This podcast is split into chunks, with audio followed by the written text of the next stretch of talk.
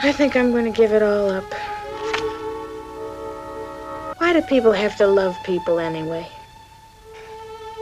What do you call it when somebody keeps getting smashed up in automobile accidents? Bad insurance risk? It's me with men. I was jinxed from the word go. First time I was ever kissed was in a cemetery. His name was George, and he threw me over for a drum majorette. And that's from the movie The Apartment. And if you see a pattern in your life, it could be just being unlucky, not jinxed, obviously, but unlucky. Uh, just uh, if, if you see a pattern, could be in anything in your life, but we're talking about romance here. However, if you see a pattern in romance where date after date is leaving you at the same moment or the same in the same type of situation you might want to ask for an exit interview or ask your best friends. Would they tell you is there anything you're doing that's off-putting uh, in romance or um, or even in a friendship, it could be that you hog the airwaves and you take 100% of the time and you don't let anyone have a word in edgewise. You want to find out more about yourself, and then you won't feel unlucky. You'll feel more empowered because I know for myself, if I find that I'm doing something that's off base in personal relationships, yeah, it does sting, but it also gives me a glimmer of hope because if I'm doing it wrong and I recognize it, then I have an opportunity of looking at something alternative, looking at an alternative, something that I could do differently that could turn my life around and help me have better relationships, and I'm stronger for it. I'm, again, Dr. Ellen Kenner. I'm a clinical psychologist. My show is The Rational Basis of Happiness. Toll free 1 877 DRKENNER. And you can visit my website, drkenner.com. Uh, you can ask me any questions you'd ask a counselor or a therapist. You can always have my number on hand in case you want to call it. Here's a question that I received from Bertram Hello, Dr. Kenner. Is shyness treatable? Can a person who is shy become a very confident person, scientifically speaking? I'm not asking for techniques to overcome sh- shyness, though they would be welcomed, just if it's scientifically proven that it's possible Thank you, Bert. Thank you, Bertram. Now, Bertram, you probably know people in your own life you can see this firsthand. Someone who was shy as a kid and then gained a little more confidence. We even see it with pets a dog who's timid around people and then uh, maybe even a puppy and then warms up to people. So, absolutely, uh, you if you want the scientific evidence, you can look up social anxiety at the Academy of CT.org, the Academy of Cognitive Therapy.org website, and there's tons of research that's been done of people changing. If you change your ideas behind your shyness, shyness, you can change. Now, why do I have so much confidence in my voice? Because I was once a very shy kid. And maybe I didn't always look it on the outside. You know how sometimes you can look a little more at home on the outside, but you're dying inside, you're nervous, you're anxious around people, you don't know what to say. I can tell you, and my dad would certainly tell you this, that he was mortified by me. He was so hurt by me at the very first father daughter dance that I ever had. That was in grade school, probably fifth or sixth grade. And I absolutely didn't want to go. I was I'd be embarrassed to get up and dance. I didn't know how to dance. I didn't know what to do with my body. And my father is my father's so at ease around people that I would be mortified because he would want me to get up to dance. So listen to the type of thoughts that might have gone through my mind as a little kid. I can't go to the dance with dad. I feel mortified. What are they going to think of me? I'm so awkward. Dad will embarrass me. I'll embarrass me. So of course what's going to happen? I'm not going to be lying down relaxed. My heart's going to begin to pound.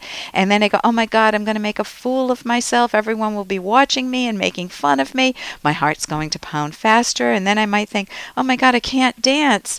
And if I refuse, he's going to be so hurt. And I'm in a no win situation. What do I want to do? You know what I want to do. I want to get the heck out of that place. And notice that there are premises underlying, core ideas underlying those surface thoughts. One of the thoughts is about myself. I can't handle things. I'm I'm uh, someone who's weak, who doesn't know how to be with people. And my ideas about other people that they're going to embarrass me or that they're going to be very critical of me. So if you're carrying around some of that baggage, then here's where I'll give you some of the skills. You want to do just what I did. If you're shy, Bertram, you want to observe what you say to yourself. And if you have an inner critic, so you're always putting yourself down, then you want to look at those thoughts and look at the evidence for and against those thoughts and learn how to change your thoughts to a more realistic statement. For example, at the dance, I could have thought as a young kid, you know, I don't know how to dance. Um, but maybe I can ask some people to teach me some steps, and that would make it a, mo- a more interesting experience. Now, I've learned skills, and I'll bet other people are embarrassed too. Maybe, maybe I don't have to be embarrassed. Maybe we can just goof around and have some fun. So you want to educate yourself about the cause of shyness, and that would get into that the core beliefs that I talked about.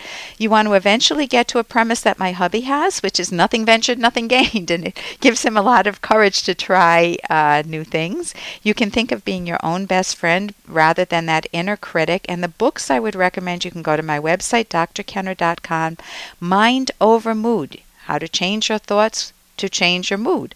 And the other one is the Loneliness Workbook. It's a guide to maintaining lasting friendships. So it gives you a lot of hands on skills. So Anyway, it is very possible to change. I would not give yourself the instruction that you have to become very confident because that would overwhelm me. I you just want to get a tad more confident, a little bit more. And guess what? A little all those little bits add up to a lot, a big bit, and you will feel more confident over time. Uh, here's a question from Connie. Hi, Dr. Kenner. I recently discovered that Gary, my husband of 24 years and father to seven children, has been watching gay porn for the last 19 years or so. He tells me that as a small child, um, an extended family member sexually abused him. Does that have something to do with the porn? Gary says he's not gay and he is attracted to me. I am having difficulty believing anything after years of secrecy and deception. Is he gay? Connie. Connie, he is the only one who knows that, isn't isn't that the case? I think the bigger issue rather than is he gay is why did he keep that such a secret for two decades? For you it's similar to discovering an affair. The person you thought you knew, Gary, was hiding a sexual secret that really makes a difference to you, and you wish he had never hid that. Now, from Gary's point of view, it's very understandable when someone suffers abuse as a young kid. They may be very afraid to share it with anyone because what if you tell the world? Now, you might not, but someone else might. Or what if it breaks up the marriage? Now, you really should know that about your partner. It shouldn't be something you hide because the consequences of his being abused are obviously uh, can or can show up in the relationship. I don't know Gary, obviously, um, and also you're both suffering the consequences of his secrecy. So, what might help you make sense of your marriage is number one, more information. So, the tendency is to shut someone out when they abuse you, if you could go to individual counseling for yourself, get some supportive therapy and guidance, and also couples counseling, and in see if he will open up. If you don't attack him, you may get more information. Also, you can get the book Getting Past the Affair uh, by Snyder and others. And it talks about how do you absorb the blow when you first find out that a partner has been deceitful and how do you keep your family of seven kids going. Uh, you can learn how to stop the hurting. And let's get to those seven kids, my final note. Um, you know, with one kid, people can feel stress. With seven kids, I wonder if he, Gary was afraid of having sex with you again because it seemed to lead to pregnancy. So I, I don't know. You'll get the full story from Gary if he's willing to tell it. I'm Dr. Ellen Kenner on the rational basis of happiness.